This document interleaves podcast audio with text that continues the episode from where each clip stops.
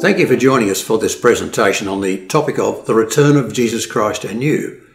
It is a most significant topic because it is an issue integral to the whole message of the Bible, it is integral to God's plan with the earth, and it is integral to the salvation of you and I. Many verses in the Bible speak of the return of Jesus, and we can only look at a number of these in this presentation. We'll start with one in the Gospel of Matthew, where Jesus, in a response to a question from Pilate, says, But I tell you, from now on, you will see the Son of Man seated on the right hand of power and coming on the clouds of heaven. Clearly a reference to his return. Moving on to the Gospel of John, chapter 14, verse 3. Speaking to his disciples, Jesus said, And if I go and prepare a place for you, I will come again, and you will and will take you to myself, that where I am, you may be also. So, quite a clear commentary that he will come again, very precise and clear. In the book of Acts, there is a response to the question of when Jesus ascended to heaven. And the angel said to them, who were there, Man of Galilee, why do you stand looking into heaven? This Jesus who was taken up from you into heaven will come in the same way as you saw him go into heaven. So again, quite clear reference to a return. Moving on further into the book of Acts, at chapter 3 and from verse 20, he was speaking there at the time. The response was that, that times of refreshing may come from the presence of the Lord, that he may send the Christ appointed for you, Jesus, whom heaven must receive until the time for restoring all the things about which God spoke by the mouth of his holy prophets long ago. That's quite an important section because it again clearly references the return of Christ and points out that it was part of God's plan from the beginning and emphasized by the prophets in the Old Testament. Moving on to some of the epistles, we find, for example, in the letter to the Philippians, chapter 3 at verse 20, and this adds the concept of the, a reason for Christ's return. It's not as if Christ is returning just for the sake of returning. We see here that part of that purpose is to raise the dead for, for resurrection and subsequently judgment. He speaks about our citizenship is in heaven, and from it we await a Saviour, the Lord Jesus Christ, who will transform our lowly body to be like his glorious body. So clearly again reference to the return and part of the purpose, resurrection. That moves on and takes us to judgment, looking at another section from Acts, and this time at chapter 17, verse 31.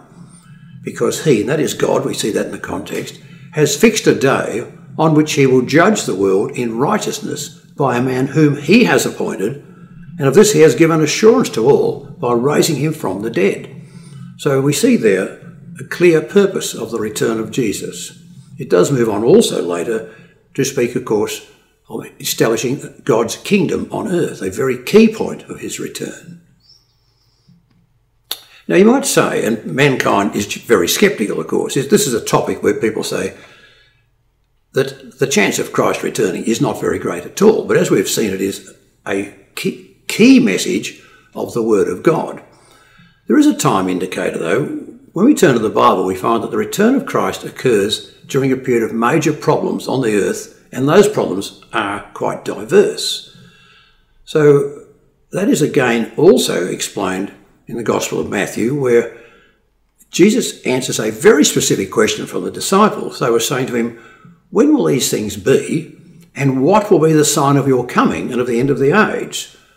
So we do get an answer to that that gives ind- indicators. You'll hear of wars and rumours of wars.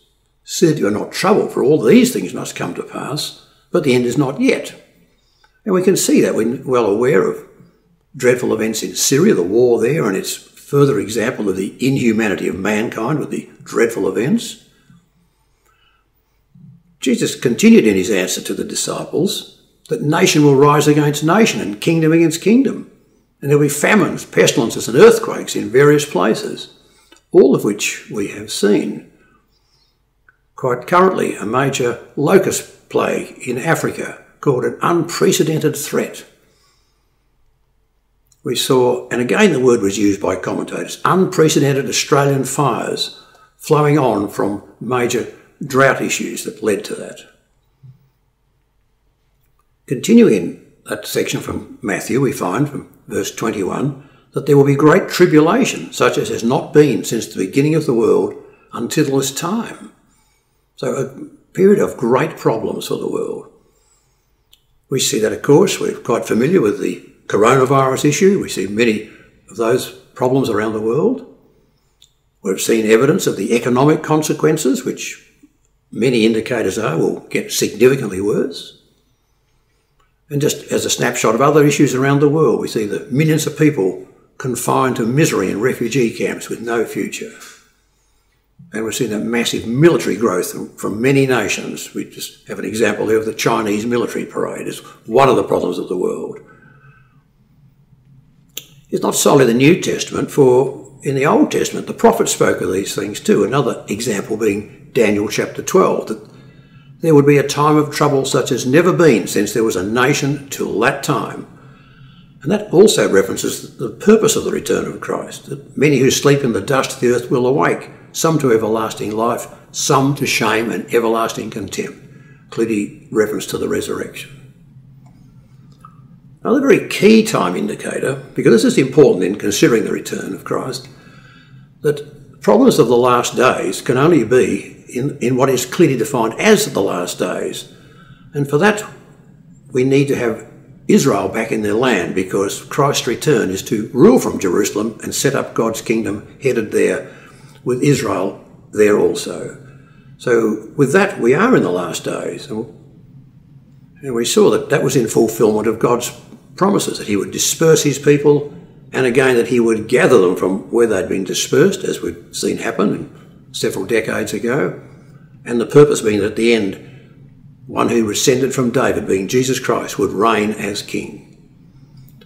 That has occurred, that event is before us. The nation was formed again in 1948, so we are in that general time period of the latter days and a period of time in which there will also be those many problems which we've identified. The Gospel of Matthew continues when, when all these things are continuing, then they will see the Son of Man coming on the clouds of heaven with power and great glory. Again, a key reference to Christ's return. The purpose was also exemplified in the prophets of old, Daniel chapter 2, saying that part of that return is for the purpose of setting up a kingdom which shall never be destroyed and will overtake the kingdoms of the world. So we can have confidence in the return of Christ. The Bible clearly puts it as its, one of its key, perhaps the key message, and we conclude by thinking, well, these are issues we need to think about personally because it has an impact on us. And taking it from Hebrews 9, verse 28. So Christ, having been offered once to bear the sins of many, will appear a second time, not to deal with sin, but to save those who are eagerly waiting for him. So we ask you to consider these matters and see how you feel about the relationship you have to the return of Christ.